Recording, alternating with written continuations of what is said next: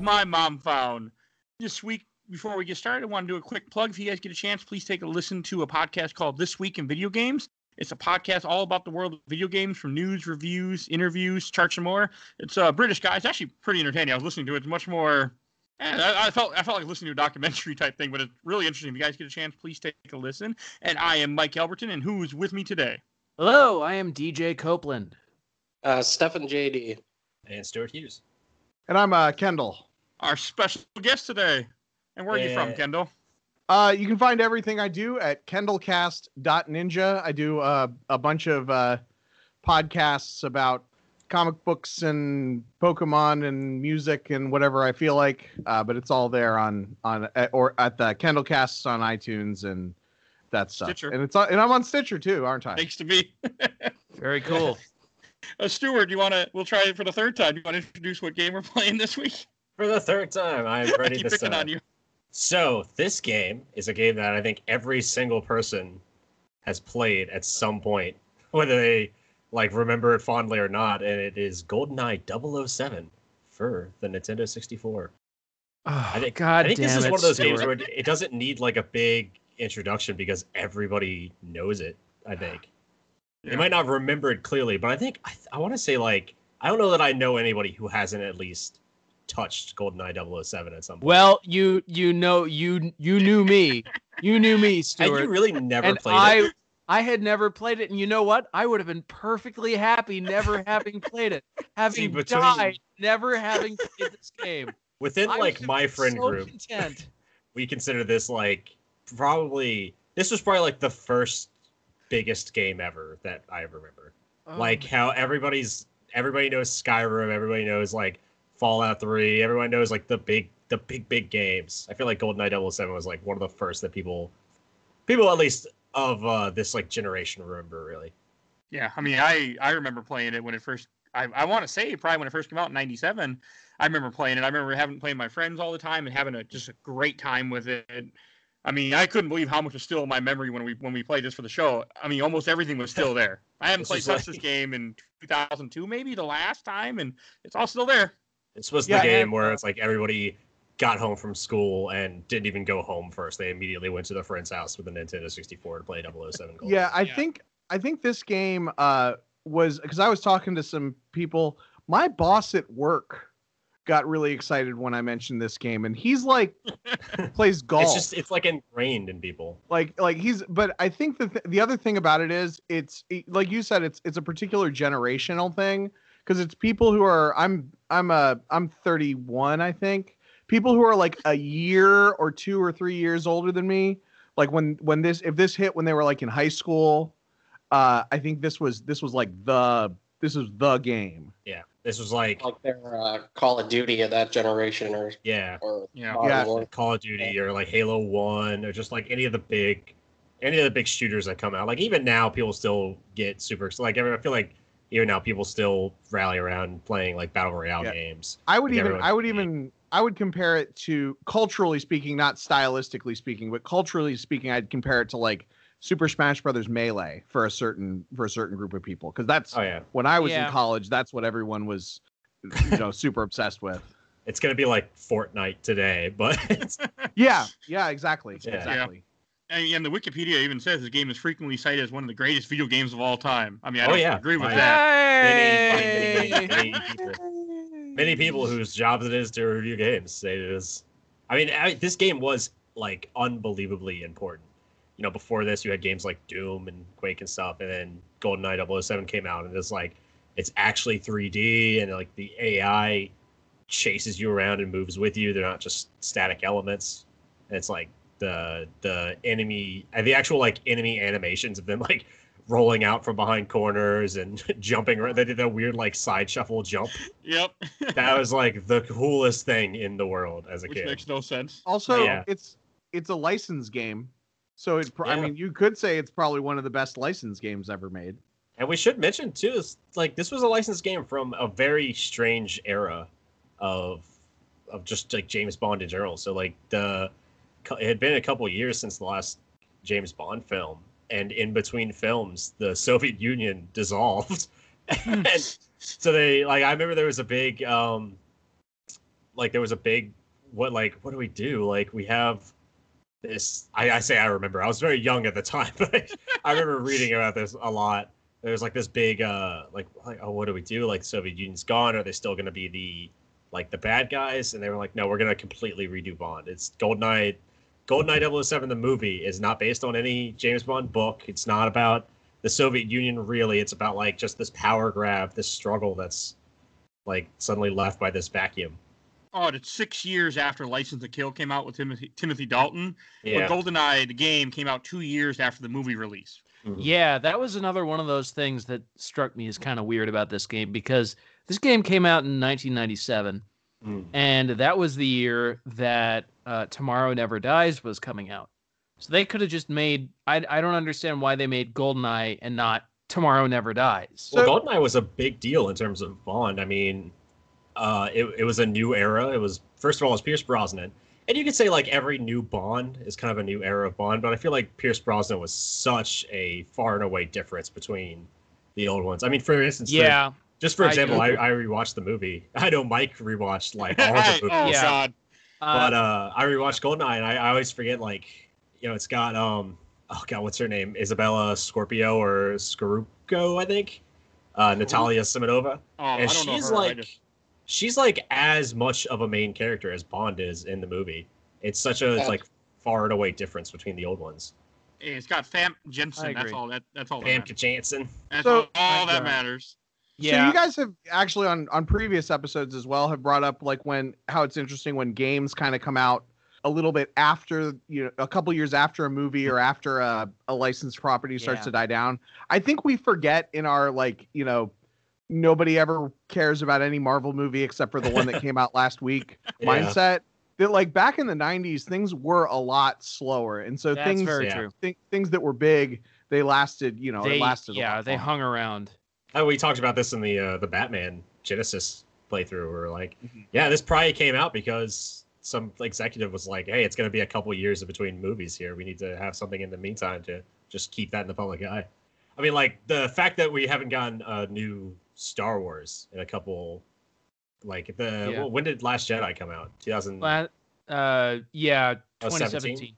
17? yeah, so 2017. been- So we're, we're due for the new one. Yeah. You know, the end of and this that year. feels odd now. It feels odd that there wasn't like it, it feels odd that episode nine didn't come out last year. But that would be so like imagine telling somebody in 1990 like, oh yeah, it's taking two years for them to make the next movie. Right. They would be like, okay, that seems really fast. I'm super excited. and I and it's not even two years. It's really a year and a half because Solo Yeah. came out last. Solo May. came out like eight months Yeah. later. Yeah. It's a good Yeah. movie. It didn't get enough, but it's a good movie. If you want to hear my thoughts on Solo, uh, we Yeah. did uh, uh my my the Kendall Cast Star Wars Brain Trust did an episode uh, back in nice May. segue, my friend. you See, deserve this that. is- That was good. Gentlemen, this is what we need to aspire to. This is a professional right here. and if you hear if you want to hear my thoughts on Solo, uh, here it is.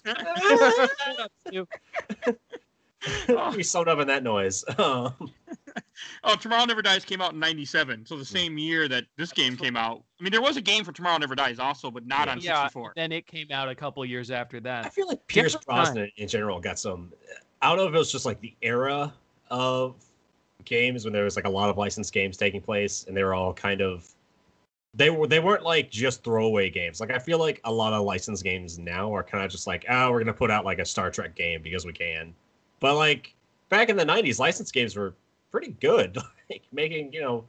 They, they Well- weren't necessarily AAA, but they were all like they were all doing good things. Like uh, the Bond ones in general. I mean, Agent Agent Under Fire and um, Nightfire. Agent Under Yeah, Fire had like drones you could drive around in multiplayer. That was awesome. That's way later though than this one, because um, this is Rare's only game Bond game they made, Yeah. and then EA got the license right after this. I mean, like, uh, was it? kind of cool? Oh god, there's like everything, Everything Uh, or nothing. everything or nothing. Everything or nothing was awesome.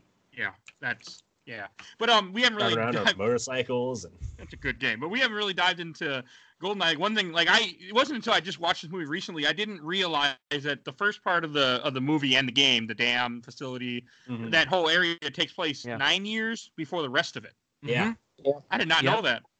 Yeah. it's also like I I played the first third of the game, the first third to half of the game before I went back and and rewatched, actually watched for the first time uh, Goldeneye the movie, and I was like, oh, this is where they're getting all these level designs from, and it actually really struck me how how loyal some of Yeah. those They uh, got like as set accurate pieces as they were. could. Like, yeah, they got Yeah. pretty damn accurate I and it was it felt legitimately cool it's like oh i recognize like walking around it in the game okay i i recognize this exactly from the movie and those are some pretty cool i gotta say those are some pretty cool sets that might be my those are favorite pretty scene in cool the movie. sets. That opening dam sequence because it's Yeah. really cool, but also it's really it hasn't like aged particularly well because the higher quality you get, there's a part where Bond, quote unquote Bond, like almost like looks up at the camera, and you can tell it's obviously a stunt double now. Back when that was on VHS, it was a little harder to tell, but the guy looks up and you can see like like the five o'clock shadow. and you're like, that's not Bond, that's not Pierce Brosnan. What the hell's going on? Oh, I, I liked. I mean, I remember because I played the game before I saw the movie, and I remember that dam is like it's in the movie, but it's one little scene. But the level, Yeah. I mean, the level's not very long, but I I really like that first level a lot. yeah it's very interesting because they take a lot of liberties with the way things happen in the movie in the mm-hmm. game they they it's very loose it's a very loose basis on the movie and what that just allows them to put like the actual design and mechanics of the game first without having to like fit it into anything while still delivering like a lot of really good fan service i i think honestly they made a lot of really smart choices on on that end because Yeah. nobody really cares especially when it's coming out 2 years after the actual movie nobody actually cares Yeah. how accurate it is to the film Well, it does something nice, which I always I always really appreciated. Where it was like you saw the movie, and then when you played the game, you got more of a like an idea of how Bond got to where he is in that scene. Like Sure. it'll be like, oh, he's just in Yeah. a graveyard, and it's like in the game, you're you know, eh, it's not totally accurate. He's not fighting through a ton of people to get to the graveyard. But I was like, oh, that's really Yeah. cool that it adds like that background. adds of how I got here. yeah So Yeah. in the movie, he just shoots everybody. That's that's the plot of the movie, right? Yeah, I mean, basically. honestly, Pretty He doesn't honestly, shoot that I people. thought I thought it would be like less that, but honestly, there's kind of the same amount of shooting in the movie and the game. Okay. he shoots like, a lot of like soldiers, but then He like the like main all those bad guy, moments, all those moments hits. where you stand in a corridor and just like hold down the fire button and then wiggle the aim back and forth. Yeah. Like that happens multiple times in the movie. What Like, you realize is that uh, in the movie, you're when you realize you play, you play the game and then you watch the movie and you're like, oh, I'm playing as the Russian soldiers who can't hit anything.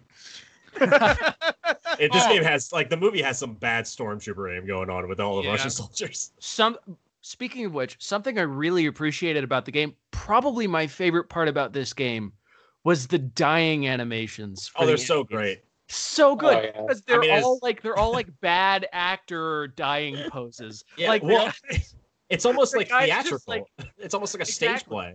you you you shoot them and they literally just jump to the side and go yeah. I mean, the movie's the wonderful. same way. Watching the I movie, again, I was like, this sick of it.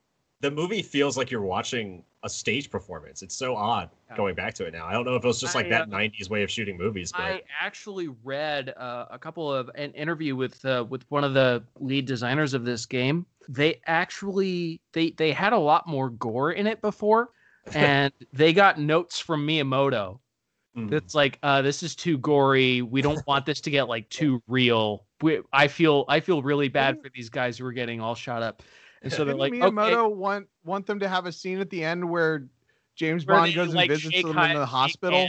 and yeah, it's like they're all okay. But that'd be well, but the but see the direction they went in instead which i think is genius is they made they made it more theatrical they made it very clear oh this is a movie so they're Yeah. going to die like people die in movies and you know there's like a banjo kazooie style credit sequence at the end where you see them all you know and they're Yeah. waving at you and it's like And it's oh like okay. the yeah it, it does feel like that 90s movie ending where like everybody goes by it's like the freeze frame almost of like it'll show a, a clip of the character in some point in the movie it's just go like playing pierce brosnan as Yeah, exactly. They're they they were making it much more. they're making it feel much more like a production, which I think is it really worked it cool. worked I really mean, well Because yeah, because it's a film based on a movie, so they're like sort of rolling with that idea Mm. uh, in sort of a in a slightly more meta way, and it it worked.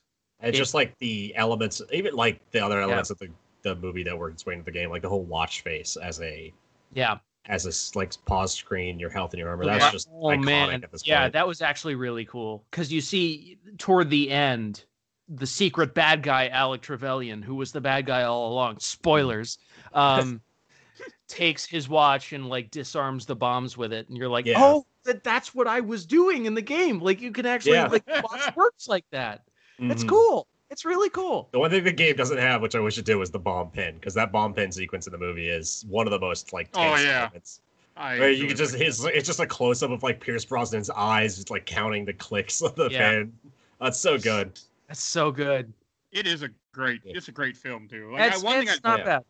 it's one of the better Bond films. I I, I watched consider honestly, it the I- quintessential Bond film. It's got Yeah. a little bit of everything that makes Bond good, and Yeah. it also does a lot towards pushing Bond to the future. I mean, M just Judi Dench showing up as M. Oh, the reason there's a reason so Judi good. Dench was M for like 20 fucking years. She is Oh, perfect Yeah. in it. yeah, she's fantastic. The Like, evil uh, queen of numbers, as they call her. Yeah. One scene I did like that I, I thought they did well in the game too. Like in you know the movie where he goes in the facility and he shoot you know he sees the guy in the bathroom. I mean everyone who starts that game, you drop in that vent, and you shoot the guy in the head in the stall next to you. Oh, yeah. Everyone does that. You have to. You have to. Oh, yeah. You have to. Yeah. That's yeah. The facility uh, is my favorite level for multiplayer because it's the only level that I don't get lost in. the, the facility was my favorite level in multiplayer because I memorized where the Moonraker laser spawned, and I would sit in the bathroom and shoot out Ah. the door, and nobody could get to me. Complex was my favorite. I love Complex. I knew that place. I I didn't play multiplayer this time for the game because I only had one con- one USB Yeah. controller. So I didn't. So I was just playing. Uh, I didn't try multiplayer. It's also a good way to lose your friends. Complex was my I've- level back in.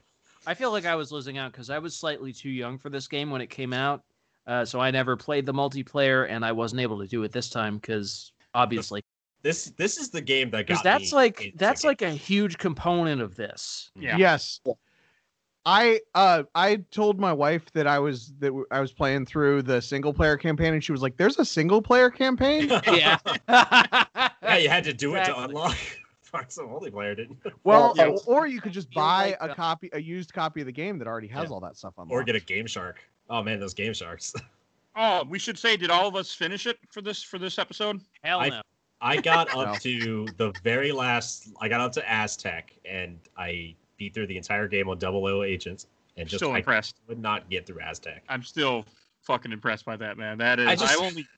It's, this game just clicks with me. I should say the first time I played this game, I actually made somebody cry. Um, I uh, this was this was like my I had never played a video game before ever. I think I was like four when this came out. Oh, no, I was five when this game came out. I think.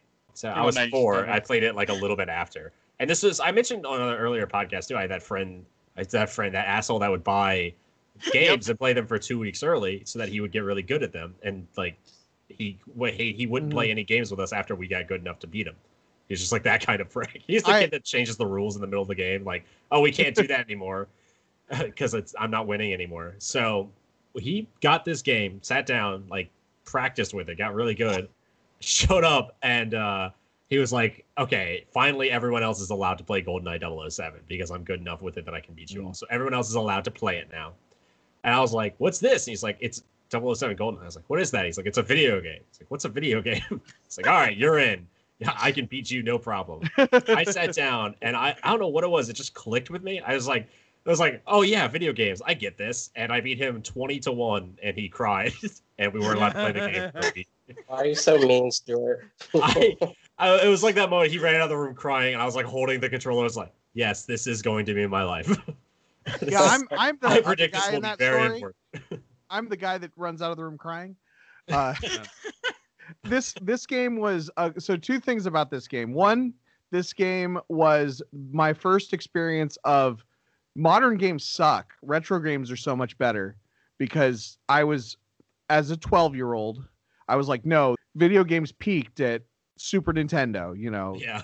Yeah. all this all this polygonal stuff is garbage. here, here.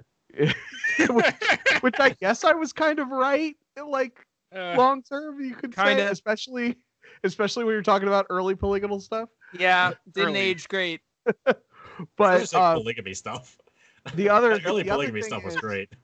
The other thing is uh, my I played in a band uh, a couple years ago. Uh, you know, up until yeah, oh my god, it was seven years ago. I'm old, and uh, I had a song called "Bad at Video Games," and this was one of the songs that, or one of the games that that song was w- that was featured in that in that song. The second verse is all about Goldeneye and how I'm bad at how I get lost because this was also the first like multiplayer shooter where I would just get lost in the maze. Ha! Uh, no, and I'm just bad, and I just you know at some point you have to come to terms with the fact that you're bad at video games. And I did not finish this game. I got to the train level on easy mode and spent literally four hours trying to cut a hole in the floor. and uh, then I decided, you know what? I think this is I think this is the brick wall that I'm not going to pass. Yeah, your experience was very similar to mine. Um, How far did you get? less far than that. Oh wow. yeah, no, it was bad. I will say sh- straight off, I don't like shooters in general. Like, Mhm. it's just not my genre. And to my way of thinking, like the least interesting mechanic you could possibly put in a video game is shooting someone because it's it's Mhm. literally the simplest most brain dead thing you could ever build a game around. You just point at a place on the screen and then you press a button and the guy dies. And that's it. And that's what you're gonna like there's so many more interesting things. There's so many more interesting mechanics that exist that you can like build on or create or like link together to make something that's a lot more interesting.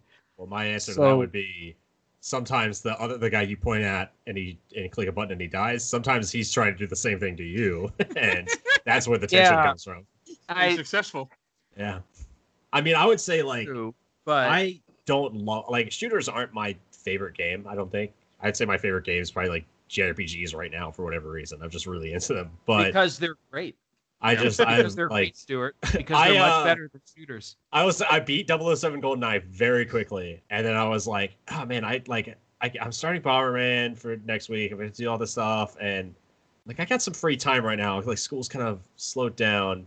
I'm gonna start a JRPG. It's like really casually, just start a JRPG. And you are describing my exact. I'm in the middle of like two different JRPGs right now. I got I got done Good with 007 Goldeneye. I was like, oh, I Shining Force or uh, Shining Residence Free Frame is on sale. Hmm. oh, hello, Tales of Vesperia Definitive Edition. So Oh, when's the that game is shining? so speaking of, when's the Shining Force episode? Uh, Oh. in five years when we, Hey, the first one's not that long, yeah, but That's yeah. it's also it- good it's- as good game. it- I think it was a great. DJ and. I are both in a constant state of trying to find a a JRPG we can beat in two weeks. yeah. Yeah, basically. Oh, we so just about kind of almost did it with Golden Sun, and then we were like, yeah, yeah, that, That was, was- way too much effort. Yeah, that, was a like lot. right. Like we all finished, and I think, right under the wire. Yeah. Yeah. I think I think what happened was all like three of us finished the episode, and then the Skype call car- started like a minute later. Yep, It exactly. was close to it. Yeah, I, I finished a little sooner, but only because I was anticipating playing it, so I started like three weeks ahead of time. I started ahead of time too on that one. It was Yeah. uh, Stefan was was playing the Golden Sun with Leon and Claire in it. during that time. Yeah. Oh, yeah. Uh, I mean, again, Evil- if, if you weren't, I would have been. So. Oh, Stefan, I've, far? I've definitely played through the first Shining Force game in a week. I just I want to say I definitely have. That's one of those fair. games that I've I've powered through before. I think that's it's on our list of wants. Want to try it? Right, you know, I figure you guys I put 20 hours into uh into Goldeneye these past 2 weeks Hmm. and still only got two two thirds of the way through the game. Yeah. I should check to see what my like actual time played was because I I was just I was burning through this early game. I remember these levels so well still. The early oh. game Well, bully for you, Stu. bully Well, for some of us didn't have a game system, and the only game at the friend's house that was fun was GoldenEye 007. I mean, I played. I got. I beat the game on Agent. I was trying to go through on Secret Agent, but it kept. Well, Bunker Two can is hell because Oh, they yeah. just don't stop respawning. And so I'm like, okay, I'll skip Bunker Two. I'll do Statue, and I was doing Statue, but my my cartridge. Um, can't see what I'm doing with my hands. Quotations. Um, was wouldn't the gates wouldn't open after I finished the level. So I'm like, screw this. I'm done. So then I just I'm like, you know what? I played enough of this game. I got enough to talk about. I've seen enough. I'm done. So I stopped there. I'm mean, Bunker glad. I'm glad I'm not the only one who had that experience. This is this has been this has been very healing for me. very healing experience. Thank you. You guys, you guys actually have nothing to complain about. when I had this game when I was, uh, when did it come out again? 97? 97. Yeah. I would play multiplayer with all my friends in my room with four controllers on a 13 inch television. oh yeah, it was like the only way you could play. Uh, Back on the old shitty standard def TVs that Ah. everybody had two inches of screen that they were allowed to use. which I can't even imagine because like even so I have it's a all nice you had. It's I have all a we nice, had, like- DJ. I have a nice normally sized flat screen, okay? Mm. I also have an original N64 and I got specially an actual cartridge just for this playthrough. and I put it in, I turned it on, and it looks like dog crap. Yeah, it's, It just looks like it's just ter- it's awful. Everything's gray. The draw distance is like two feet. You Mm. can't see anything. You gotta have a CRT TV. It looks so much better Ah. on a CRT TV. I Ah. am not even joking. I had until until relatively recently, I had my retro gaming setup plugged into a CRT TV with the the reg- the regular flat. You know, it's like the couch, then the CRT TV, and then the regular flat screen, so I could watch Netflix. I almost I almost reset up the the CRT TV setup for this, but I did run out of time because work has mandatory overtime. But that's another.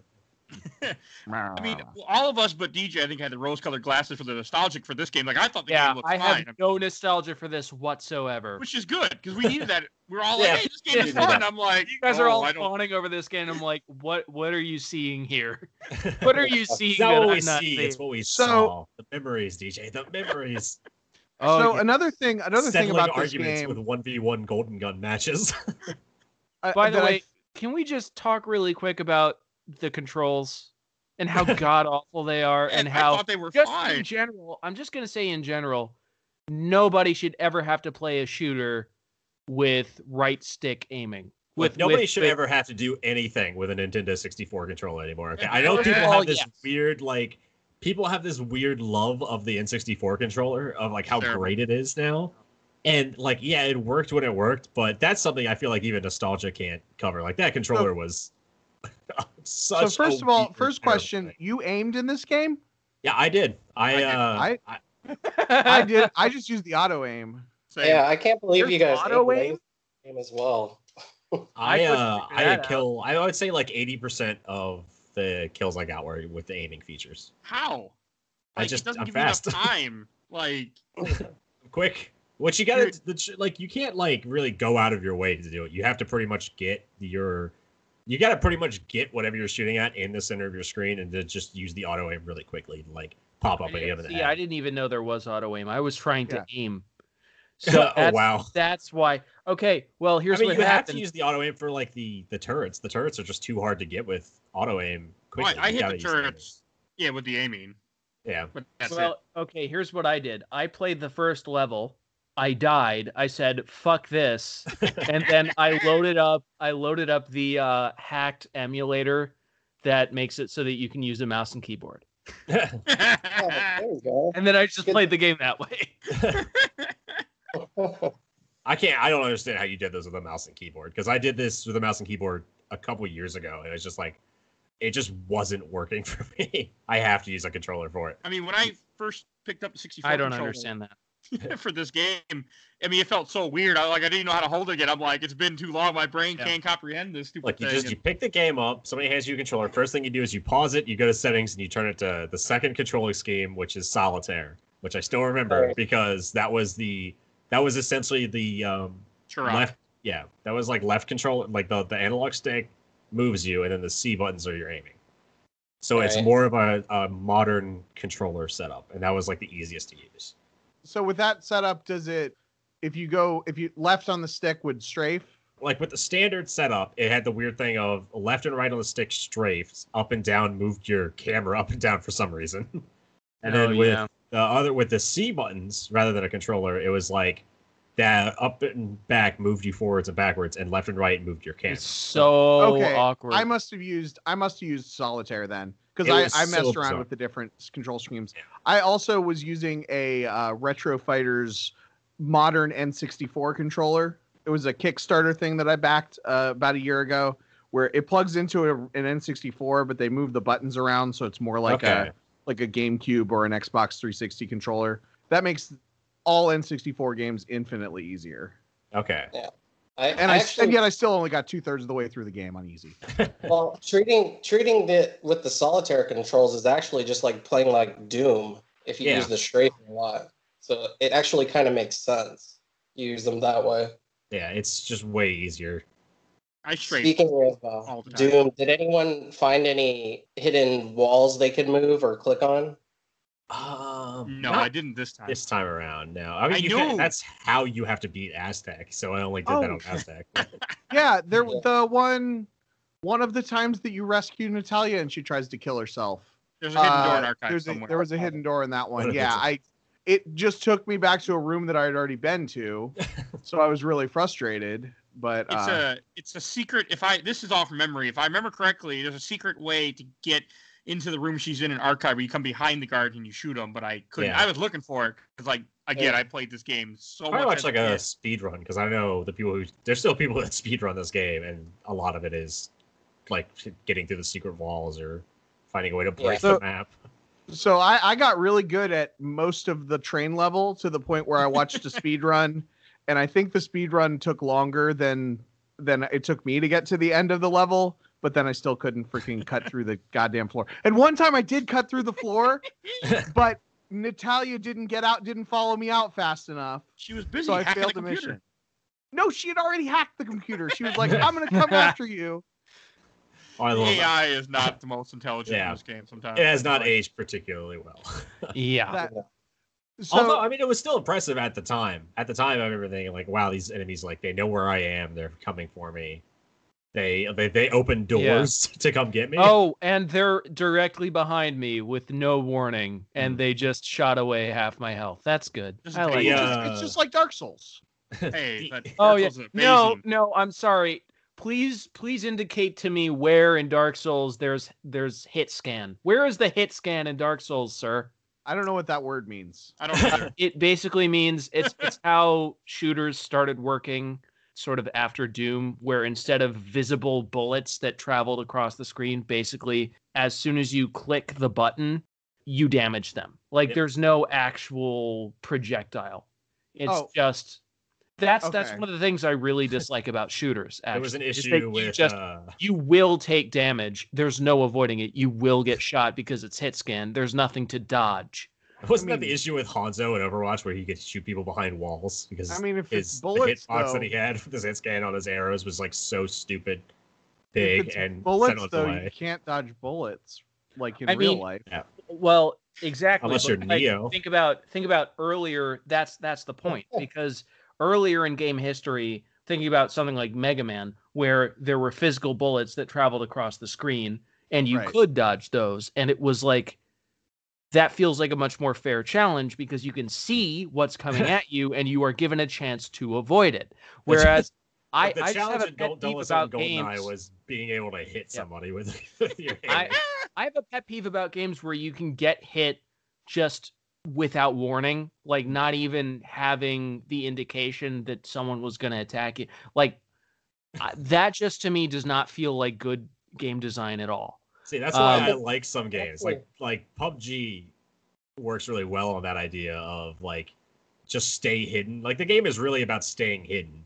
And if you see somebody before they see you, you've got them. If somebody sees you before you see them, they've got you. The idea isn't like the difficulties in shooting somebody. It's not getting seen before you have to shoot. Okay, So- that see that that I'm okay with. I think that works really that's well what for you're games designing like- around that, then that's fine. But literally, like there are some shooters, including this one, where literally you just walk around and then you get hit, and you're like, oh, okay, I just got hit. We're, Well- this is gonna be like we're gonna need like five more podcasts to explain Well, you need to why shooters are fun to teach. So, so this is okay. So I'm gonna say why I'm I think man. it's like Dark I'm sorry, Souls. man. That's a, that sort of shit's a, a so pet peeve of mine. Like So that's this the is- reason. okay. That's the reason I never liked the Halo's gonna be so fun to play. ATB system in in Final Fantasy games. I don't like that I can get hit while I'm in menus. That doesn't feel fair to me. Well, yeah, it's So that- actually that- pretty good that I got hit a lot men- while I was in menus when I was playing Dark Souls. Um, There is So- no positive Dark Souls.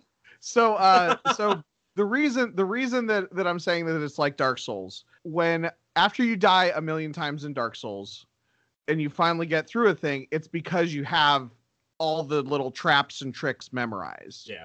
And so, like for example, in the fucking train level, because I I'm t- I keep bringing it up because I played it for six hours. um, like there there is there is a spot like that where you walk by and there's a bunch of locked doors. You're you know it's a corridor because it's a train. There's a bunch of locked doors, and when you get to a certain point, then the guys come out and shoot you.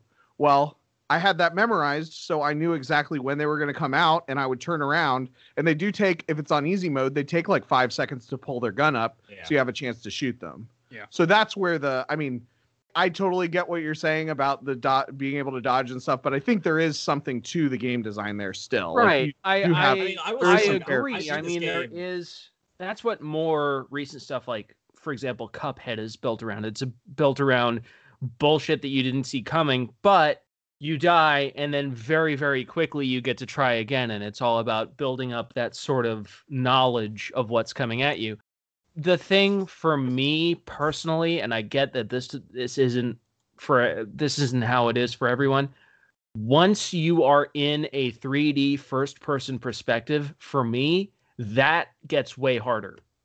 Mhm. Like, for whatever reason, it's just way harder for me to have a grasp on my environment when I am in a a first person perspective like That's where it that. comes down to games giving you like like cues and stuff. I mean, like Tomb Raider Yeah. does it brilliantly with the uh, the traps, so you can see them in your in Tomb Raider vision, which you have for some reason, or uh, like you'll see Well- like you know traps on the walls, things will shine, like stuff like that is what calls out those those instances.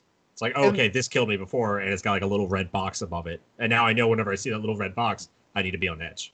so and the, the other thing is about so it's interesting you, you mentioned the first person perspective i do feel like modern games have favored third person perspective over first person perspective a lot so that may be like where you're like It's just there's something or just, whatever. there's something so disorienting about it to me. Mhm.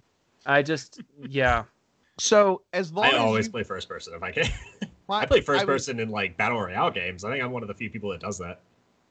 When I when I played this game, when I started playing it, the the first it was actually a couple years ago when I like first got my Nintendo 64 and got into stuff and I played this through this game. My first feeling was like, oh, this feels like and I said Doom, although I never actually played Doom when I was a kid. I played Wolfenstein and I played a bunch of Doom Yeah, knockoffs. Everyone knows what Doom felt like though. Yeah, like this is but I was like this a is game that was based on Doom. yeah, yeah, like like it there's no jumping. You're walking around mazes, you're shooting. Mhm. Uh, there is a little bit, yeah, there is a little bit more 3D in this, but it's not like, I mean, Dark Forces has platforming in it, which is No. platforming is pretty hard when you can't see your feet. Yeah. Platforming is one of those Well, things fine. that's only just now gotten really good. And In first person shooters. yeah, in general, I think. I mean, platforming in games, like there's some games built around it, like Mario that have worked well, but just like whenever you have a platforming as a secondary feature in a game, that's one of those things. It's just it's taken years to get that right. yeah, Yeah, and I think, and I think the the third person perspective makes platforming a lot easier Yeah, because yeah, because you can see your feet, you can see the platforms. Yeah. Um, and so like i was like so i will say i was like very comfortable i was like oh this is you know i know what this is now i was bad at it and then there and the part that i got stuck at like the stuff that i got stuck on was not shooting enemies Mhm. especially because i was on easy mode it was clunky puzzles man, we need to talk about Mirror's Edge at some point. that's just that's all I think of that That's game another right now. That's another show, but that game did Hmm. so much to push platforming forward in first person. Oh, another thing that like I thought was really cool about the game we haven't that we hadn't mentioned yet is in the different difficulties. Besides the enemies being more assholes, uh, you had you had different objectives, which I thought were Yeah. really cool. Additional objectives. Yeah. Additional objectives and a Double O Agent. I, I don't think they did it as much in the other ones, but in Double O Agent, you'd have See, like constantly three guys coming after you if you set the alarms off. That was out. that was the part of the formula I actually kind of liked. You know, because this is a formula, this sort of uh, mission-based shooter. This is something they developed further that we saw later in like Perfect Dark and Time Splitters and stuff like that. so like the uh, more modern variants, I'd say, are like Splinter Cell. This was the first time they did that. I feel like I would much better like the sort of later versions of this formula where they sort of worked out the kinks because it's very difficult to know. It, it's a lot of trial and error as to what you're even supposed to do, like what they're referring to, um, yeah, or like the- like or like you'll- are you'll finish- basic. you'll finish all of your objectives and then you'll be like, okay, I finished the objectives and the mission isn't over. What do I do? And like you like there there were a couple there were a couple levels where I never found the exit. Where I was just like, okay, I I know I did all the objectives. I just don't know where to like I've checked every door. I can't leave. What the It is- fuck? Um, it's it's a maze. You just gotta feel like yeah. you gotta like remember where you were and get out. I always like that. see, in this that game. sort of I I'm not a fan of that sort of maze like level design, man. This game doesn't give you a map. I think a map would probably go a long way towards helping it. Um, Yeah. like Yeah, Doom this even.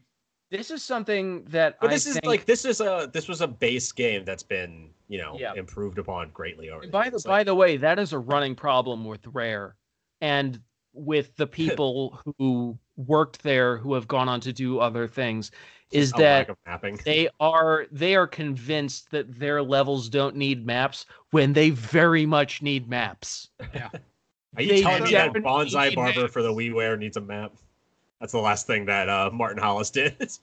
A joke that some I know at least one person listening to the show will get. I never knew this, so I had the Wikipedia opened up. David Doak is the writer of the game, and there's a guy in the in facility, Dr. Doak, that gives you the door decoder on Secret Agent and Double I mean, this Agent. yeah, this game's also just that. filled with uh, all the all the enemies in the games. They're all based on the developers. Every face you see in the game is like a developer or somebody who Yeah, worked on the Rare game. did a lot of that, didn't they? First person shooters would go on to just continue doing that too. I mean, Halo, you can find Halo. All the Halo games are just packed with like the developers or people they like and just stuff like that, like little Easter eggs. Yeah, I feel like that became like a that became kind of like a staple of uh, gaming in general. Is hey, we need we want to find a way to get everyone's faces in here, make them the enemies. I think another reason why this game is also so you know revered is because it never got re-released and it never will. You will never be able to play it other than the 64 cartridge unless you other ways, but it never. Well, gonna be there's able the to buy it again. Wii version that's not as good. There's a Wii. There's a Wii Uh, version yeah, the that's Wii not was a really Nintendo the console same that came out after. Oh, you're talking about the one that didn't get released, right? No, no, no. There- There's No, a it was GoldenEye released. 007 remake that came out Yeah. on the Wii. It's oh, just, you're.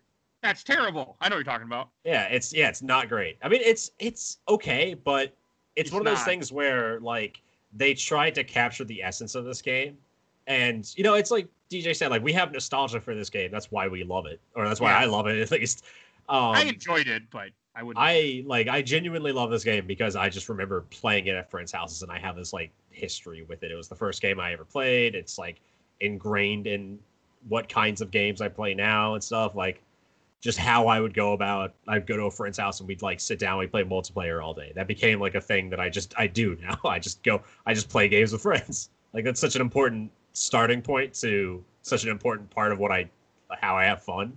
So like I have that nostalgia for going back and playing that game. But when you go back and play the Wii version of it, it's like it's not it's just not the same. It's like it's a different game. It's like pretending to be it. And I think their issue was like they probably had a really big argument developing it over do we want this game to be more accurate and to hold on to that like nostalgia factor or do we want to try to make it like really modern and Do we want Like- to make it playable?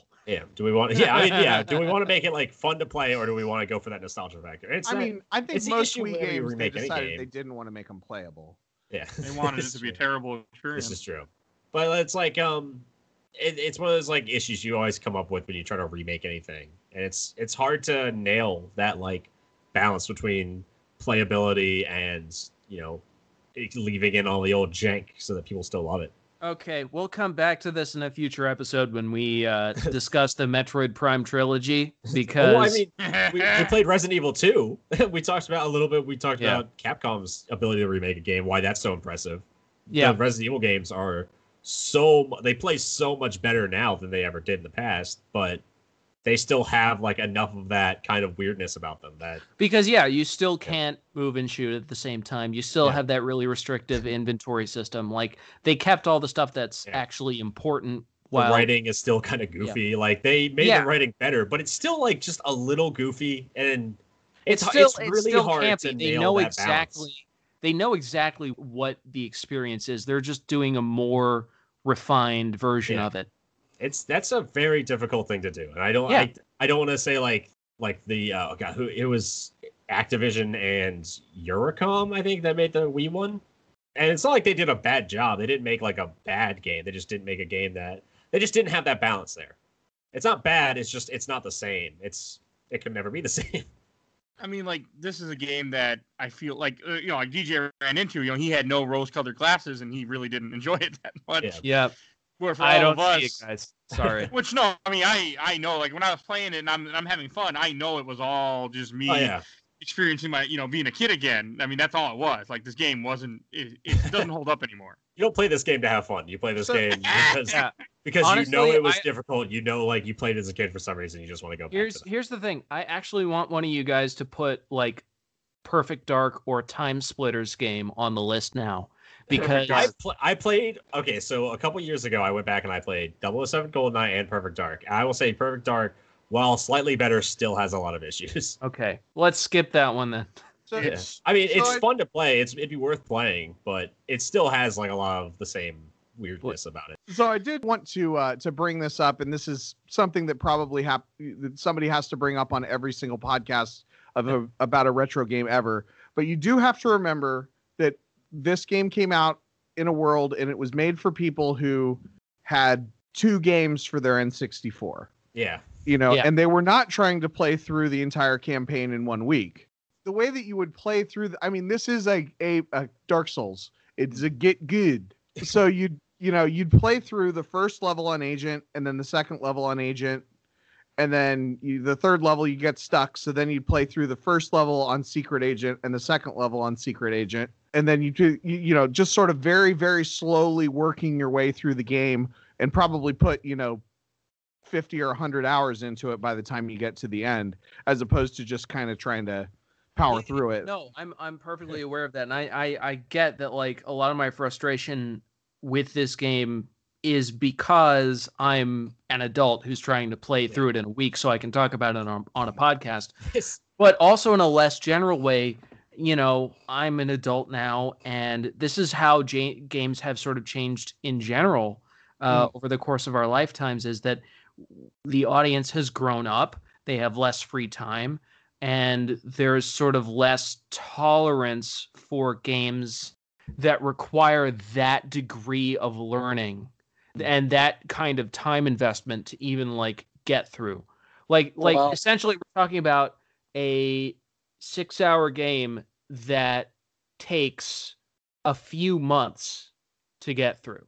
Well, speaking speaking to that as well, I mean, if you look at all the unlockable levels and guns, all of that would be DLC today. Yeah, that's very true. Uh, like, plus Yeah. you're if you want a also- golden gun, you got to pay a dollar. If you want to Yeah. play Aztec, five No, no, no. Sorry, Stefan. It wouldn't be DLC. It would be a chance of an unlockable release in a loot box. Is what it Oh, would be. there. Yeah.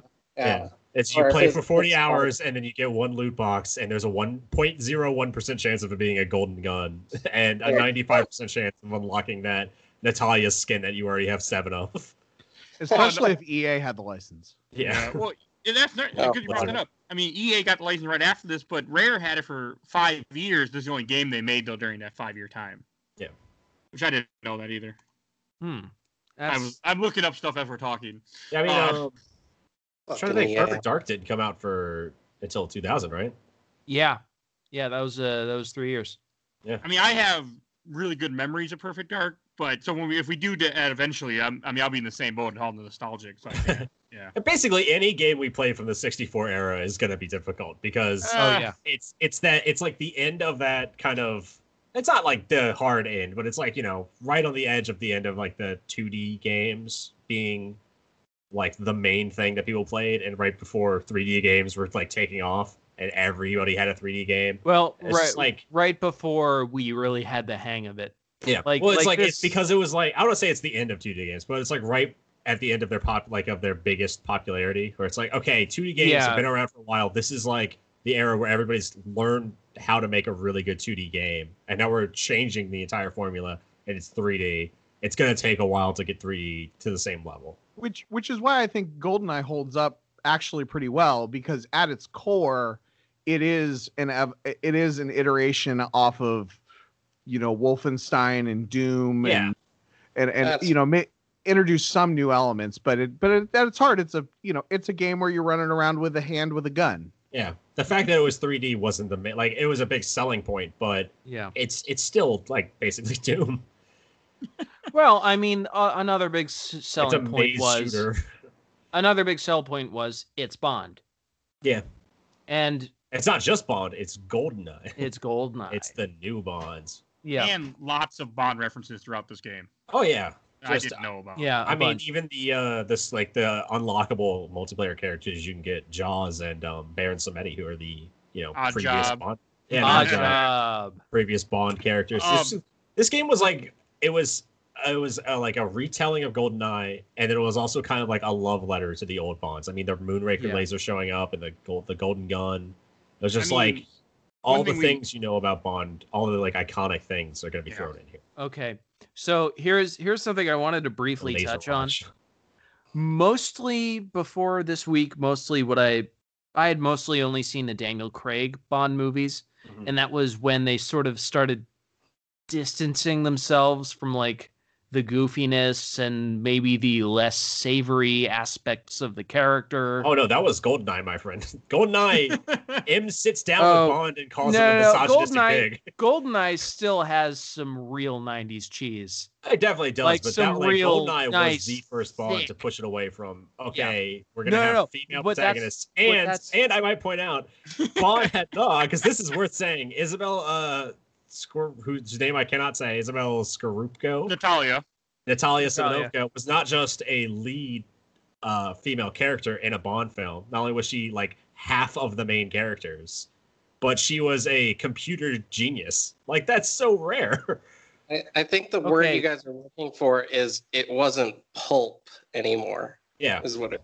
Yeah. Here's well, here's the point I was getting at is because I wanted to compare this movie to what people consider quote unquote classic Bond.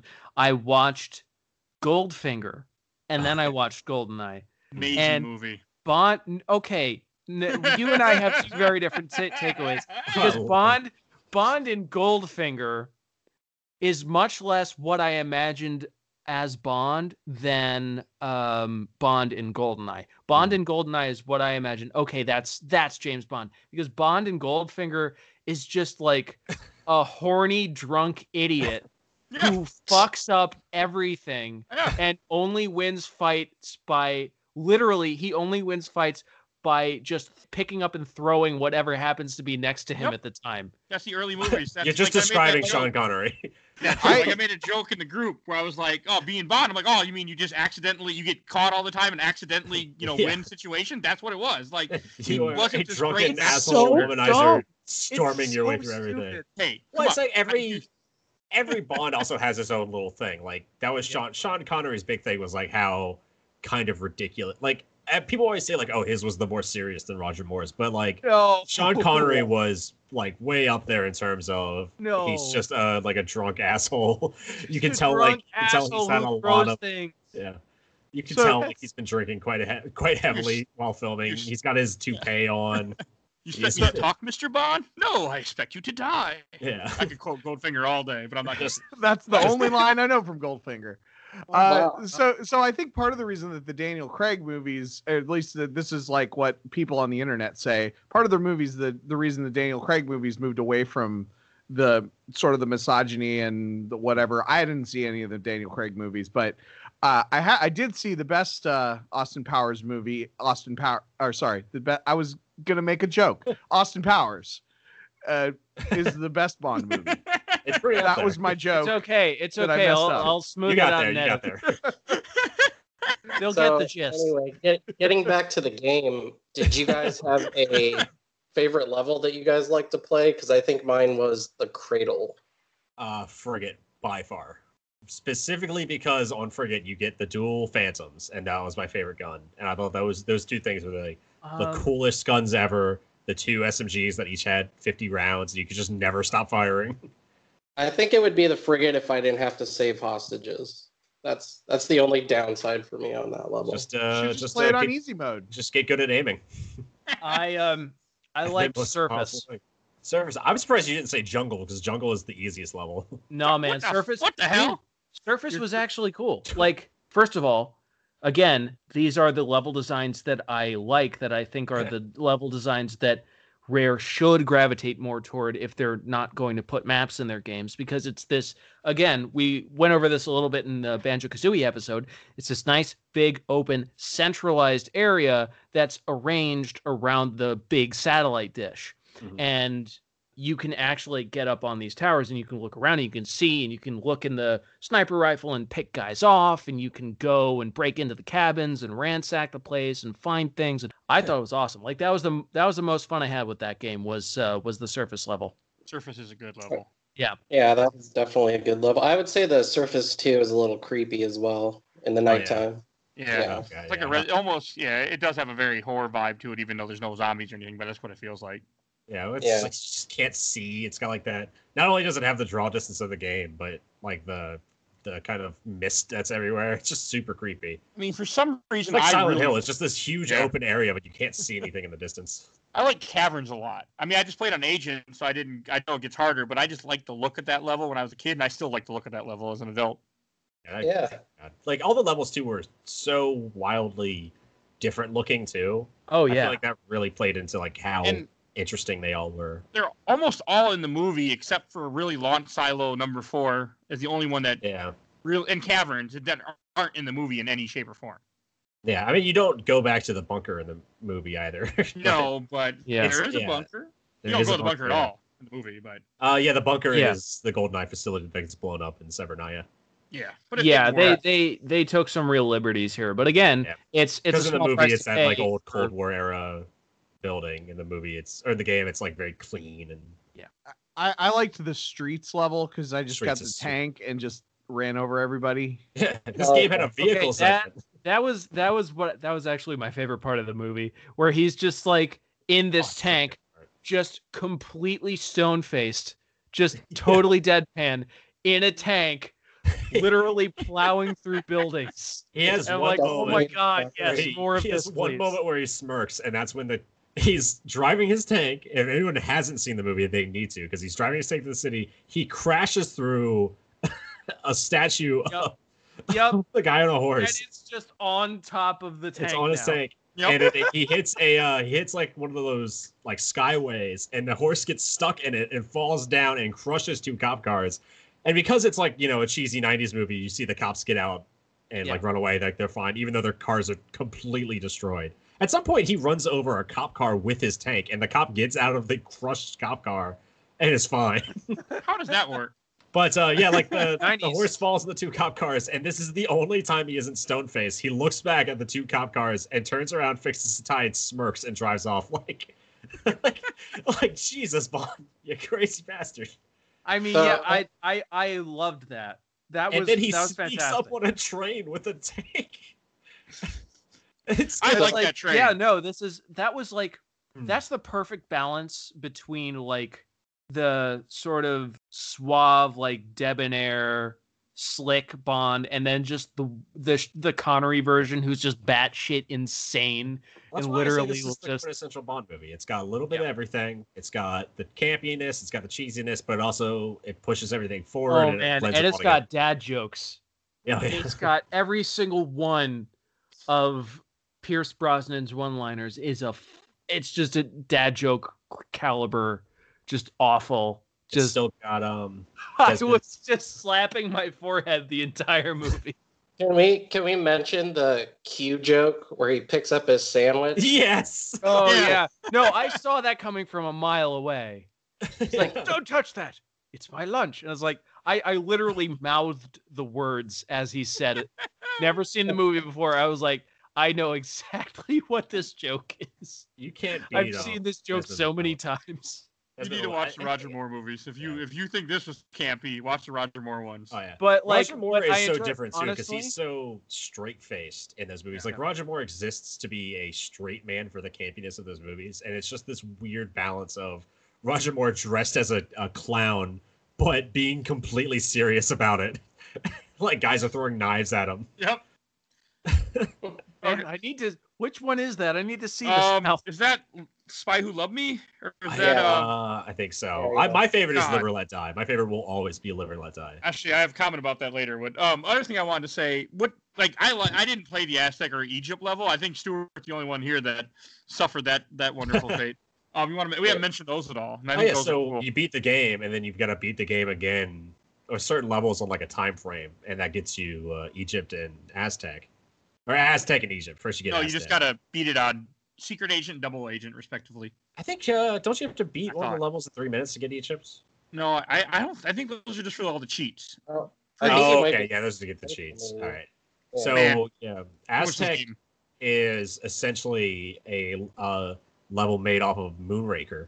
Um, you're in the this Aztec, like this old Aztec ruin with jaws and a bunch of guys dressed in you know yellow jumpsuits carrying lasers, and you gotta steal the guidance system for a rocket and then set it off.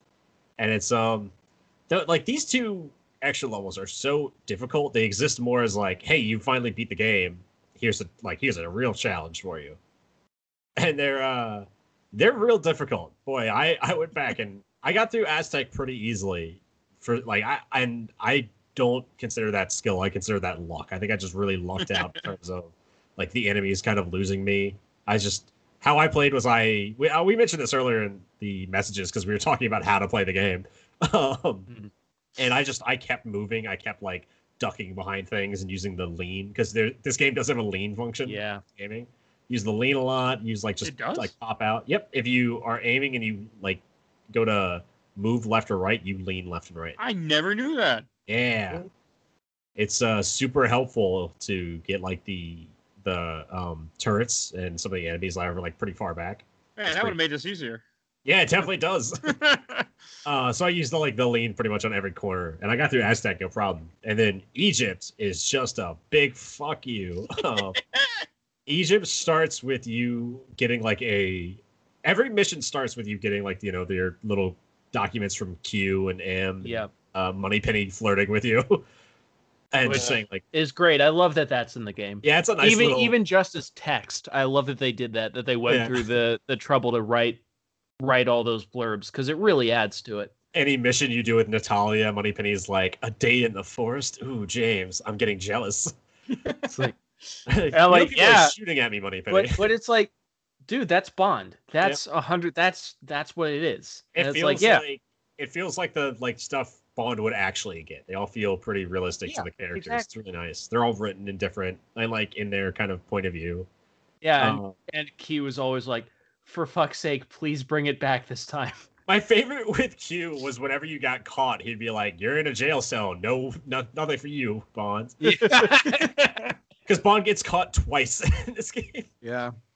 so Egypt, yeah, you get like a little dossier that says like um Baron Samedi, who's from Live and Let Die, not Live and Let Die, from uh Live and let die. yeah, he's, yeah, Baron Samedi from Live and Let Die has somehow gotten the golden gun from the man with the golden gun, and he's keeping it in this Egyptian tomb for some reason. Sure, why not? And Full of you have to track him down and kill him and recover the golden gun. And you have to kill him three times. He, he like he dies and he comes back to life and he like teleports around because even though it's a bond, he's still a, a voodoo master. It's it, that level is so hard. It was oh God, that level is so fucking hard. I I did it on double agent, and I got like to beat him twice, and I just kept getting killed. And I was like, all right, we're gonna turn some sheets on, and we're gonna see if we can do it with a couple sheets. I turned on infinite ammo and uh, all guns, and I still couldn't get past um, the fucking room that you you go into a room and there's like four turrets that pop out of Yeah. nowhere, and they just immediately start shooting you. And if you get hit, you've like it it gives you like a, a second of stun lock, and so you just get locked in it, and you can't do anything about it. So I will I know exactly I, what uh, you're talking about. I think I there's a special way to do it.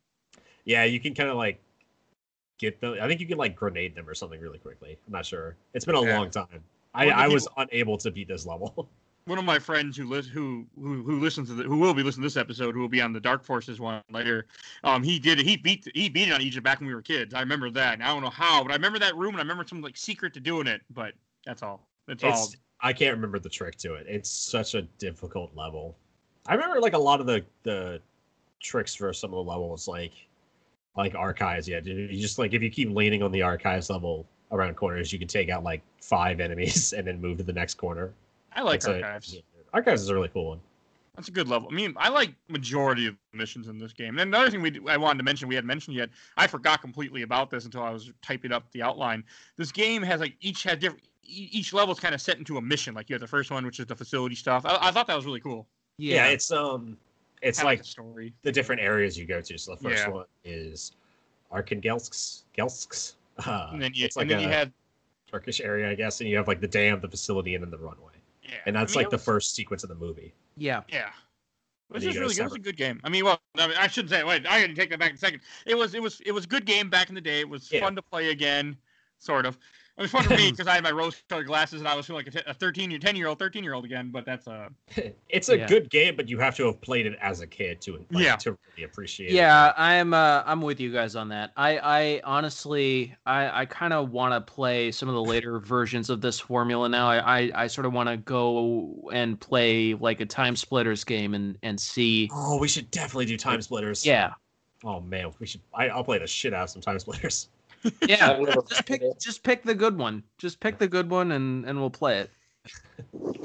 all right. Another thing that we didn't like in this game, like almost every level has a t- has a time cheat you can unlock by playing through it. You know, on a certain yeah. difficulty and a certain speed, like invisibility, invincibility. I think some of the guns you unlock, or Yeah. lo- almost all You the guns get, you uh, unlock that way. You can get all guns as one sheet, and then there's other sheets of like just the gold guns. PP7, the silver PP7, the golden gun, the laser. You can unlock those Those, individually. I mean, and then there's also like we didn't do this because none of us really were really playing multiplayer other than Kendall. Um, like there's all the different fi- uh, skins you could get. Like when I was a kid, Hmm. for some reason, I really loved to use the Surface Guard. That was my skin of choice all the time. I don't know why. I think I Oh, also my did Surface guard. Oh shit! I I just remembered a fun fact. One of the faces on the skins in there is actually Andrew Reiner from Game Informer. I'm gonna have to go back and like look at every Oh my single god. character. I didn't know that. I totally forgot about that. That's awesome.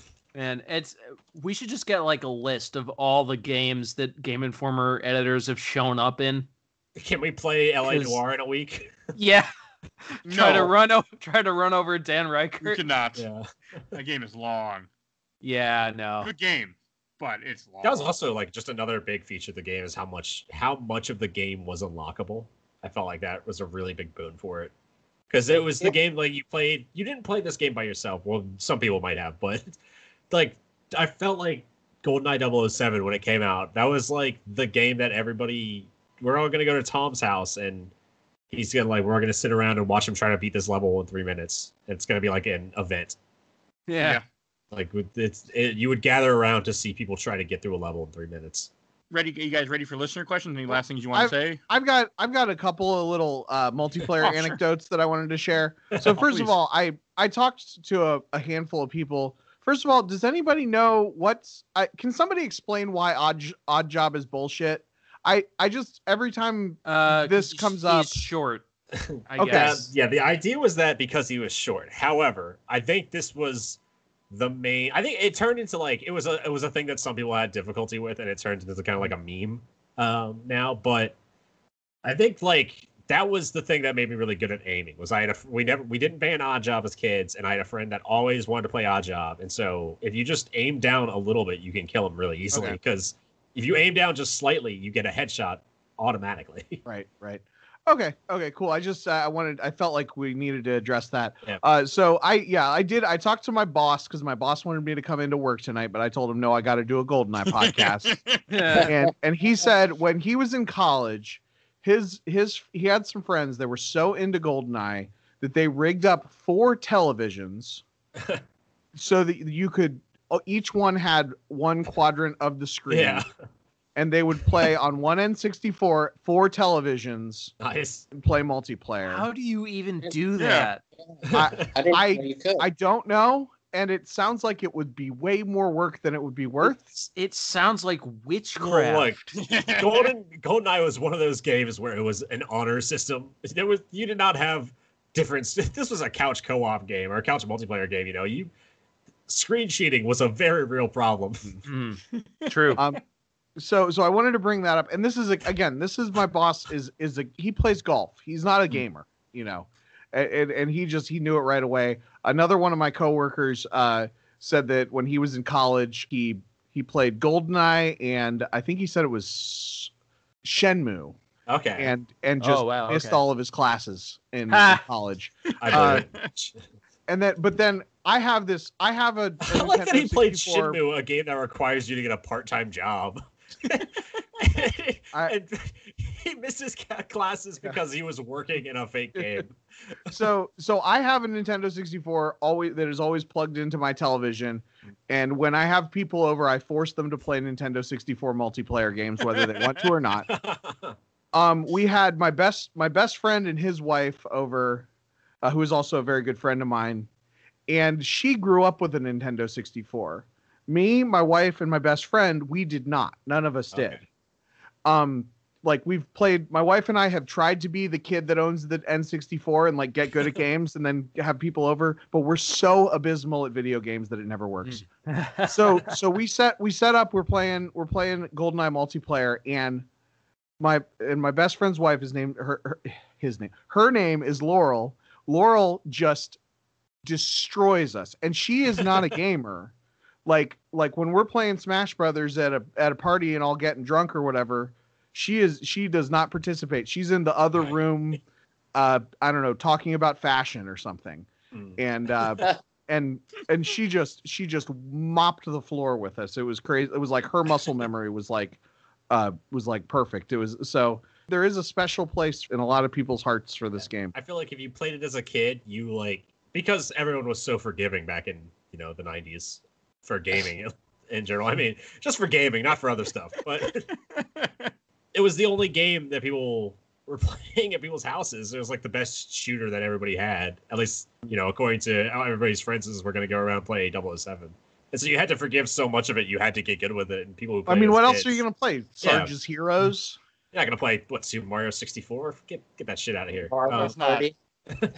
Oh, because you shit had to get so good at it, you like Yeah.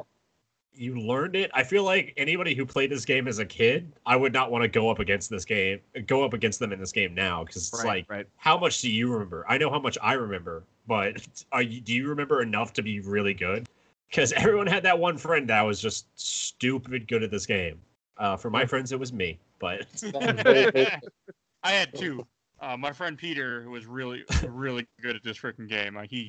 That's even worse because if both of them are playing it, you're just like there as well. Um, Yeah. a funny story. One time we, so we had, so it was me and my friend Rich, and we had these other two friends, and they were both, they were like three years older than us, and we played him before, and the guys always talking about how great he is at GoldenEye, and what my friend did is he put in the invisibility code Oh, with the controller. Oh, no. playing the multiplayer match, and the guy's like, "I don't see you." He's like, "I'm," you know, and, and he just kept killing him. He turned it off every so often, run by someone and dive, then he turned it back on.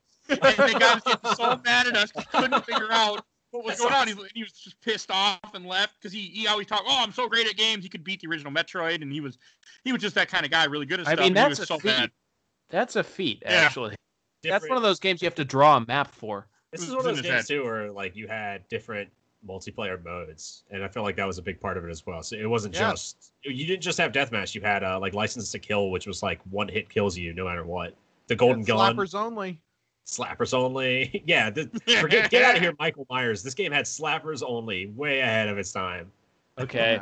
I do I do really like that they made the the melee a karate chop Yeah, because that's the it has the wacky Again, like, they took too. that from the movie. They took that for there's this car there's this scene in the movie where he's behind like the female assassin lady in a car and it's the stupidest thing ever.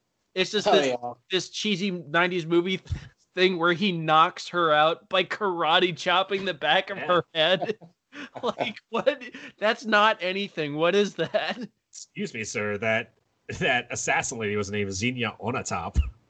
Oh yes. Least Oh, well, I'm not going to say I mean, that's subtle name ever yeah. because it there became a was joke within Bond Bond to have like you know. I mean, but Octopussy is Yeah. probably Pussy big one. Galore was another one. That's actually more subtle.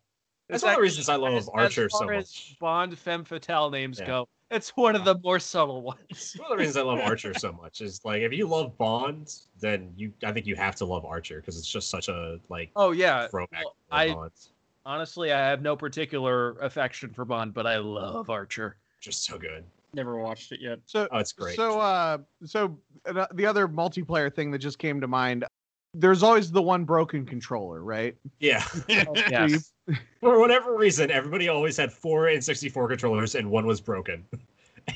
Or or or alternately four of them and one of them was a horrible like mad cats Yeah. third party No one- monstrosity no one could ever buy a fourth standard Nintendo 64 controller. It was a Look, third-party look. see-through controller that they bought because it looked cool. It's it's hard. It's harder than you think. I I have three first party controllers and one. Uh, well, I have and I have the now I have the retro thing that is good that I like. but and then my uh, yeah, and then I have I actually bought like four third party controllers because every one of them was garbage. So Yeah. don't buy third party N64 controllers if you're wanting to do an N64.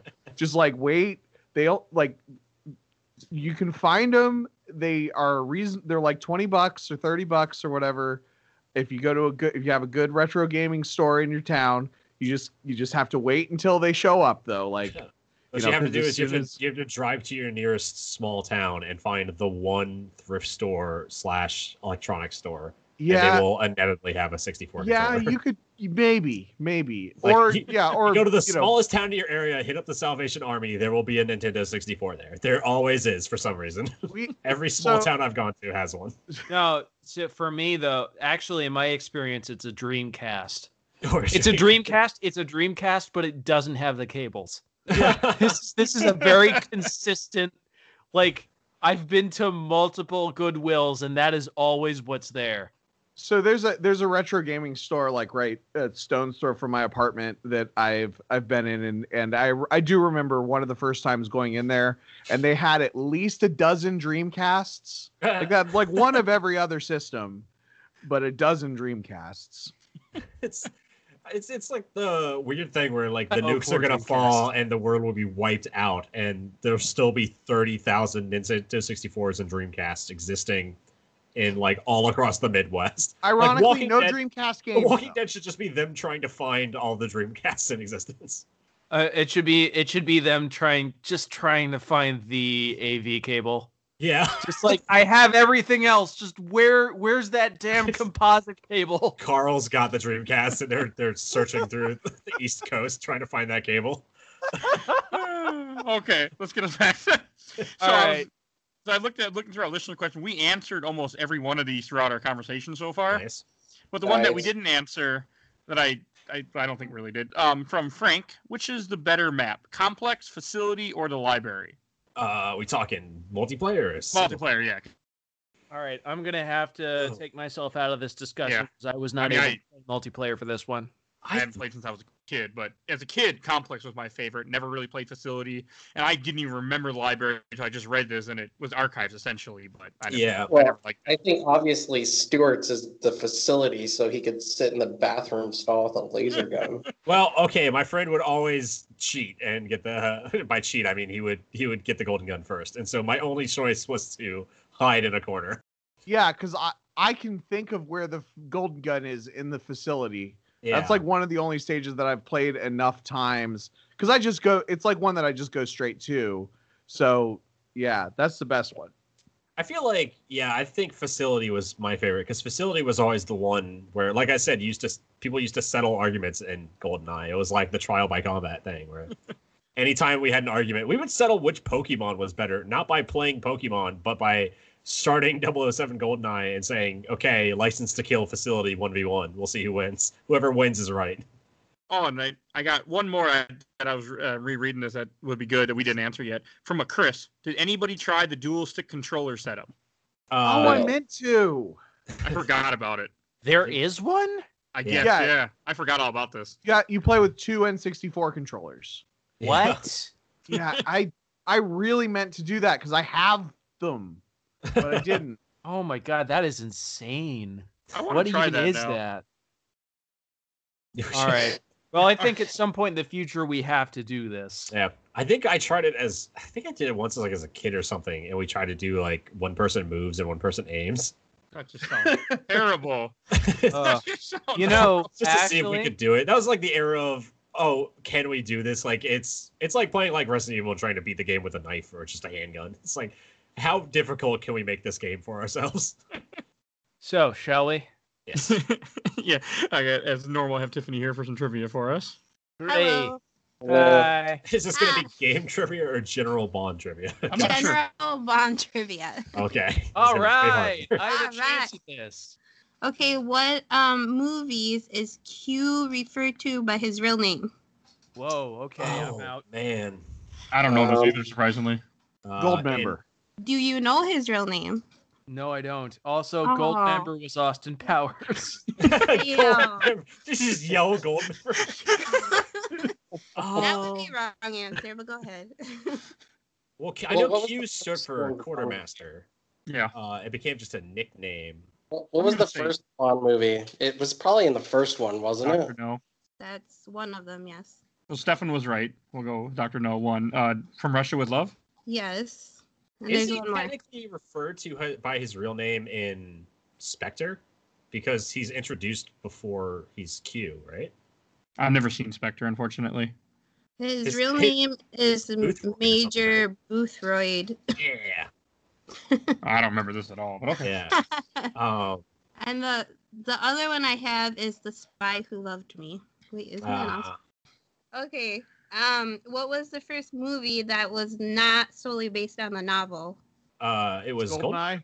No. No, that, No, was- it's that before wasn't the that. first one. There was there was another one. Oh god, International was- Man of Mystery.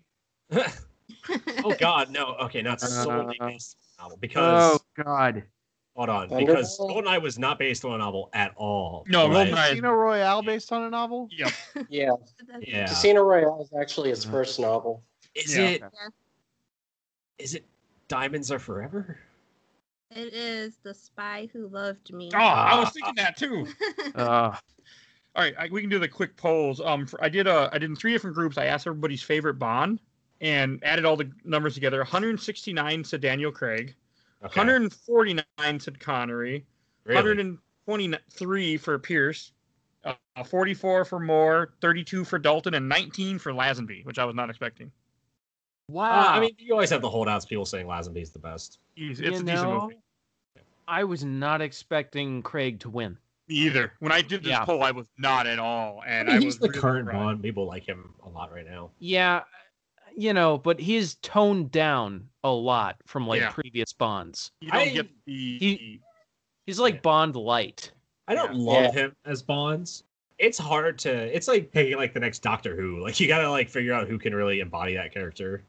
Honestly, af- after after having seen a good bit of Craig, uh, Brosnan, and Connery, I gotta say, my personal preference is Brosnan. Brosnan is a great. Yeah. he does a great job because he Yeah, he he- can Yeah. do that like that class and that kind of Yeah, he's he's stuff. Really good. just the right balance of classy and goofy.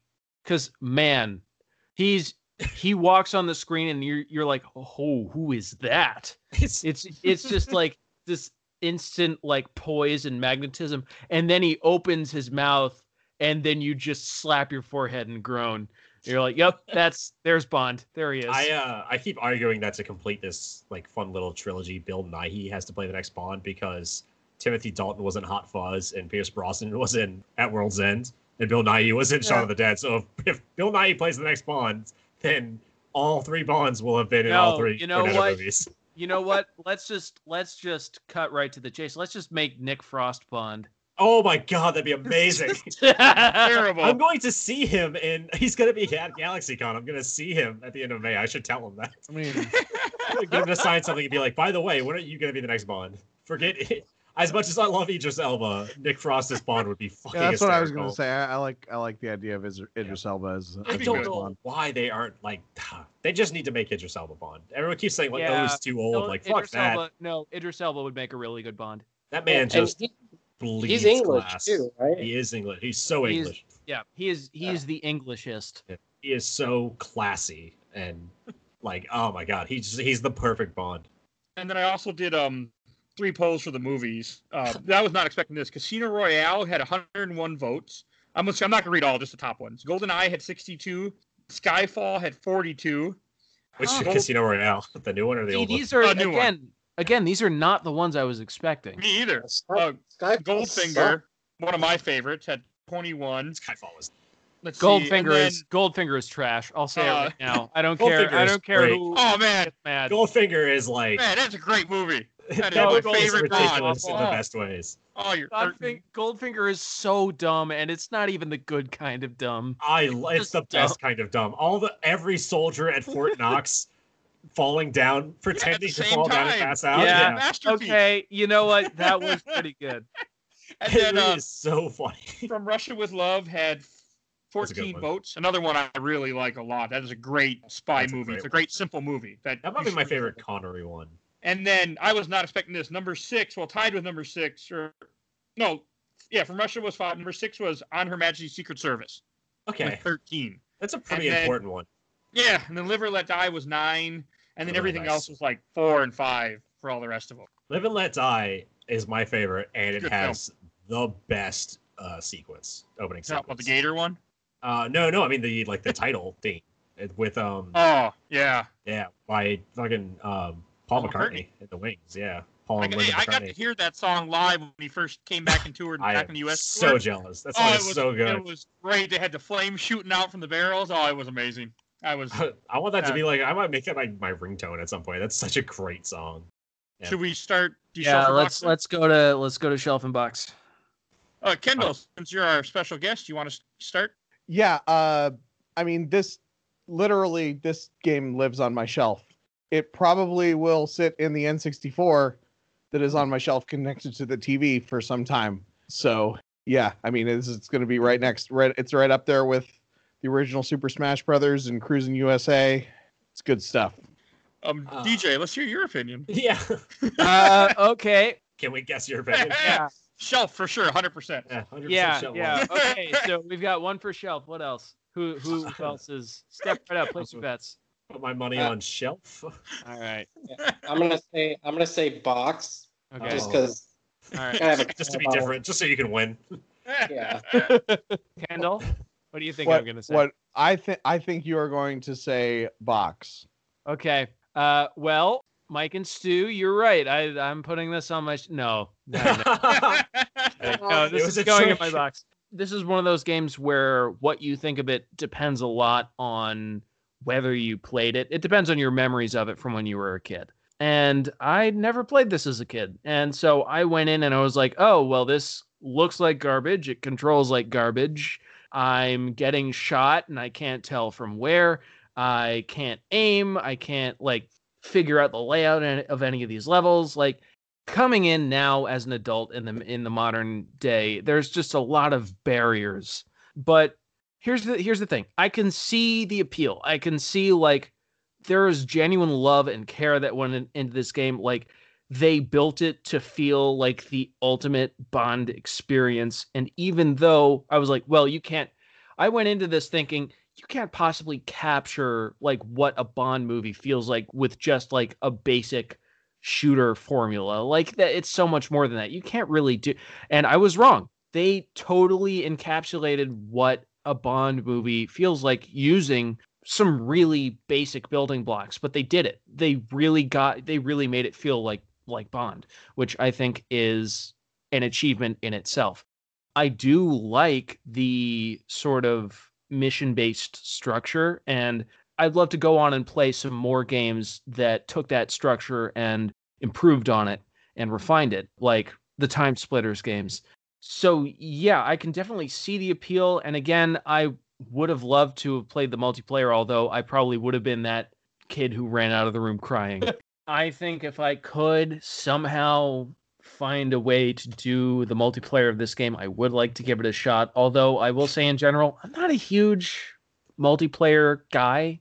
I like Mario Party and Smash, and that's about it as far as multiplayer goes for me. But I would like to give it a try. I I, I am at least after talking about it more intrigued. I can see what people love about this game. It just, you know, I just came to it too late basically. And I do look forward to experiencing better versions of this formula or experiencing it, you know, in a better context. But as it as it is right now, I have no particular affection for it. It's it's for now it's going in the box. Uh, Stefan, what's your opinion? Uh, on this? I'm pretty sure I it- know, but You know, it's it's really hard to say in the fact that I actually don't see myself like sitting down and saying, "Yeah, man, I'm gonna play some GoldenEye." I don't see myself saying that. Probably rather play Resident Evil 2 or something. I'm But so the thing is- surprised. Yeah. the thing is, is that it does hold, and I'm sure you know some of us already said that we kind of feel this way. It does hold a special place of memories, like spending hours in my room with my dad and playing multiplayer, and all my friends coming over and just like eating pizza and sitting there till like midnight, just bombing each other and kicking ass and pl- not playing Oddjob to be a dick. So it's hard because it's like if somebody brought it over, I'd play it. I'd be like, all right, yeah, let's do that. Let's do it on double O. Let's give it a go. But I don't particularly see myself playing it. So it's kind of hard to say if I'd want it on the shelf or the box. I'm leaning towards shelf just because of fond memories. So we're gonna say shelf for you. I, I- I'll say shelf, but only only because of that. Otherwise, it would go in the box. It's a it's a twelve year old Stefan putting on the shelf, huh? Exactly. Nick- Current Stefan's like, yeah, It's pretty impressive box- considering the shelf is pretty high and I mean, there is a got a little bottom shelf. Just put it on the bottom. Uh, I'm gonna say shelf. Obviously, I mean this game. It was the first game I played. It was so important to me. Just like it's, and this is probably like the beginning of like my entire video game memory. Is just you know GoldenEye going over to friends' houses to play it and having the whole argument of like, oh, we're we need to ban this and stuff, and no more like to the point of like, oh, no more proximity bombs on this level because people are cheating with them, even though that's, you're just playing the game I was supposed to be playing. You're like, oh, you're too good with it, you cheated. Yeah That's my favorite mode. like the ultimate after school game of we got nothing to do. Let's go play GoldenEye at someone's so and so's house. We're gonna sit down and we're gonna Mhm. Play multiplayer for five hours until we have to go home. This game is one of the reasons I was given a cell phone at a young age, just because I would get off the bus and go to friends' houses, and you know, my parents didn't know where I was. they were like, "Here, have this old shitty cell phone, so we can at least call you when you don't show up at home for five hours." And I mean, the multiplayer holds up. I gotta Yeah, multiplayer holds up. multiplayer holds up really well. And if you have an N64 and you have four controllers and you have this and like three other games, like that's you know that's an evening that you can have you and your spouse and your friend and their spouse and you it's you live the dream. And you know what? Yeah, it's janky, but it's janky for everyone playing it, so you're all on equal grounds. Plus, and, and we're adults, so when we throw parties, the most anyone will show up is four people. Yeah. So Yes. N64 is perfect. Oh god, it's yeah, accurate. this game just it's it's so fun for me still to go through, and I do like shooters, so I mean like just going back to you know seeing the the early framework of some of my favorite games. Like the level design is great. The mu- I like I usually make a point to call it like the composition for games, and the composition for this game is just Bond music. So Yeah. as, Bond music's great. I'm I'm totally cool Yeah. with just hearing Bond music for you Music know, is good in this. Like Yeah. it's good. Like it's I Grant Kirkhope. Yep. He's solid. It is. It's Grant Kirkhope. Yeah. But It's, it's Grant Kirkhope, but it's him doing Bond music. It's him doing Bond. Yeah. Yeah. This is this is actually he did this. He composed this game before Banjo Kazooie. So this is this is kind of Grant Kirkhope before he was Grant Kirkhope. It's just uh, him like taking the Bond music, tweaking it a little bit. It's still that Bond music. You still have that like you know like Yeah. the, the wild um, trumpet coming in. Yeah, and you know, props to him because basically this entire soundtrack is the Bond main theme just arranged in 50 Yeah. different ways. It does have that great um. St- there's a little bit of music thrown in towards the end of Goldeneye that they used for the like bunker and facility maps, where it's like the, it's got that, like I don't know what to call it. It's almost like that like metallic, like uh echoey sound from really far away. You know what I'm talking about? It sounds Yeah. like somebody's hitting two metal pipes together in like an alley across the street. Yeah. Yeah, yeah, I know what you're talking It's about. got that like really like industrial noise to it, and uh, I think it just it works really well in Goldeneye the movie. It works really well in Goldeneye the game. It's it's iconic Bond music at this point, and you know it's Yeah. just it's so fun to play. It's definitely going on my shelf. I had a lot of fun with this as a kid, and I had a lot of fun with it now. All right, Okay. right, now I'll go last. Um, 13 year old Mike would have put this on the shelf for sure because I had so much great time with this game. 31 year old Mike was putting it right in the box because I mean, sure, it was kind of fun playing it, but it was really just just because I was reliving my childhood, and I honestly have no desire to go back to this game any ever. I can't recapture those old memories, but it was it was fun to try to experience them for a little bit. It was it was I would never had thought see myself playing this game again. I never would even touched it. it wasn't for this show, but it definitely go in the box because I I don't want to play it again. It wasn't for me. But how's 12 year old Mike going to reach the shelf? Look, There's like such all a short thing at 12. as I a wasn't lot calling of you out shelf specifically. guys. You can just bend down. Everybody was short at 12. All right. I think that's that's we're just gonna do some quick plugs. Um, Kendall, since you're the guest, you want to go first and tell where people can find you? Uh, so you can follow me on Twitter at K Halman. That's K H A L M A N. And then my website, uh, Kendallcast, K E N D A L L C A S T dot ninja.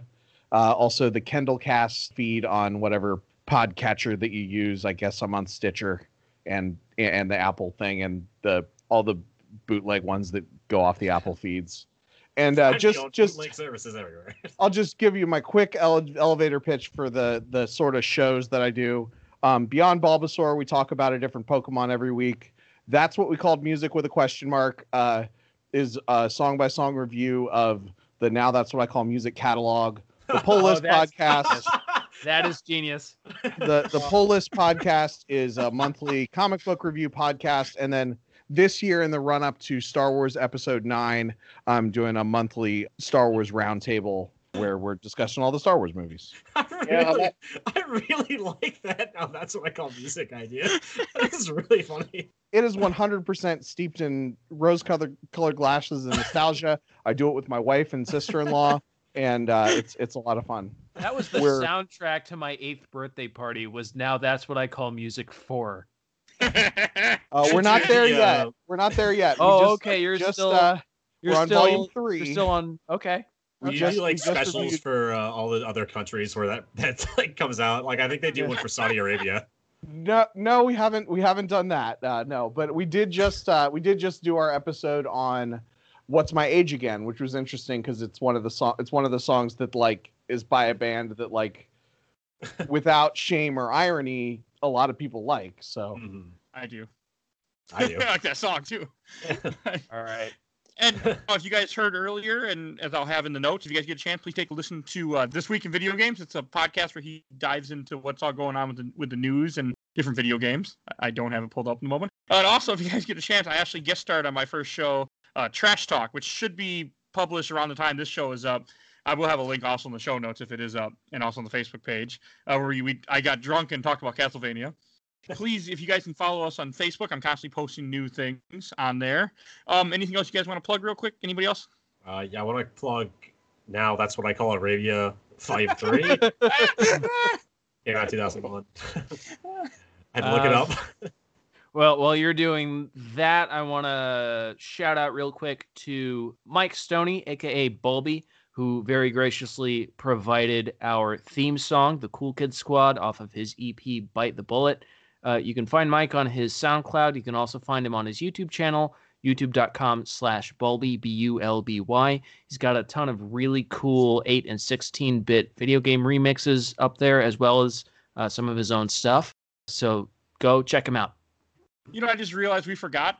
Uh, we didn't say what game we're playing next week, DJ. Uh, yeah, I was just getting to that. So next sorry. I think I week, mentioned it earlier. Next week, Yeah. I'm very, very excited. Everyone, oh, it's a childhood favorite of, of mine. It's a lesser known game known as Persona as. Three. Yeah. Always got to steal my thunder. No, it's Bomberman Tournament for the Game Boy Advance. I'll be